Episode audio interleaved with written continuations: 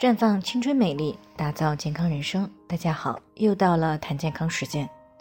今天的主题呢是小雪的节气养生禁忌，一定要知道。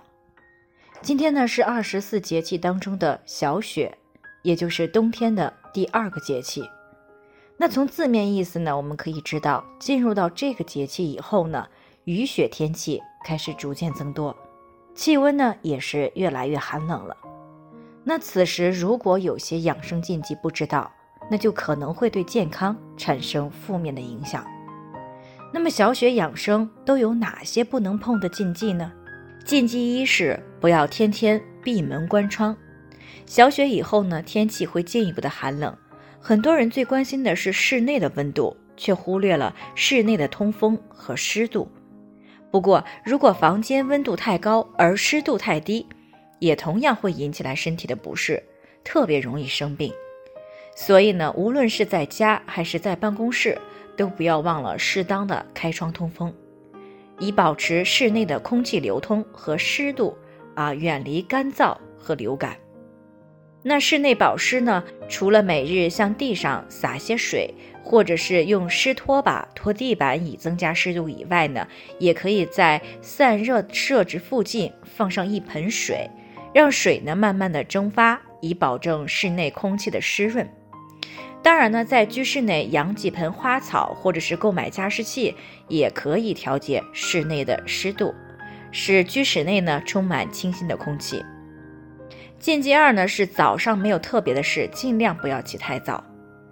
小雪节气之后呢，起居要调养，要切记是养藏阳气。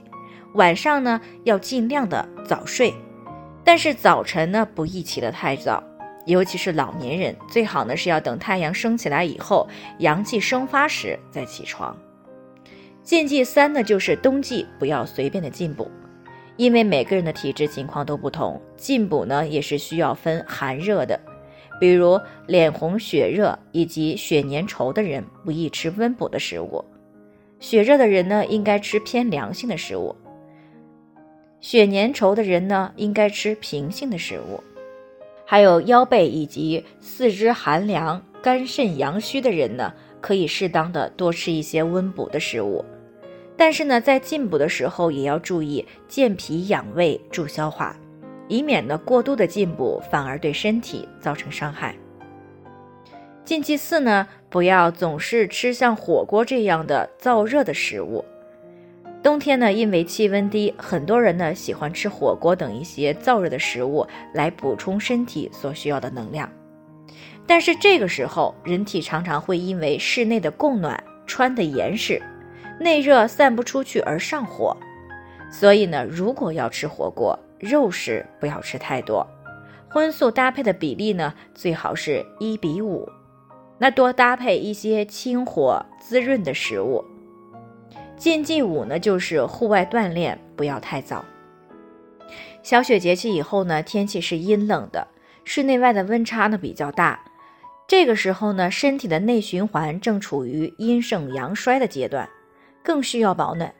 特别是患有心脑血管疾病的人，如果过早的出门锻炼，那么由于室内外温差过大，会导致血管短时间之内收缩痉挛。特别容易诱发脑梗、心梗的问题，所以呢，有晨练习惯的人，在小雪节气之后，最好把锻炼安排在日出以后，或者是下午的时间，而不是越早越好。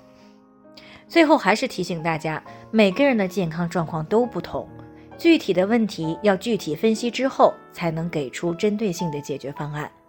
如果你也有健康方面的问题想要咨询呢，可以关注微信公众号“普康好女人”，普黄浦江的普康健康的康，添加关注以后回复“健康自测”或者直接拨打四零零零六零六五六八咨询热线，那么你就可以对自己的身体有一个综合的评判了。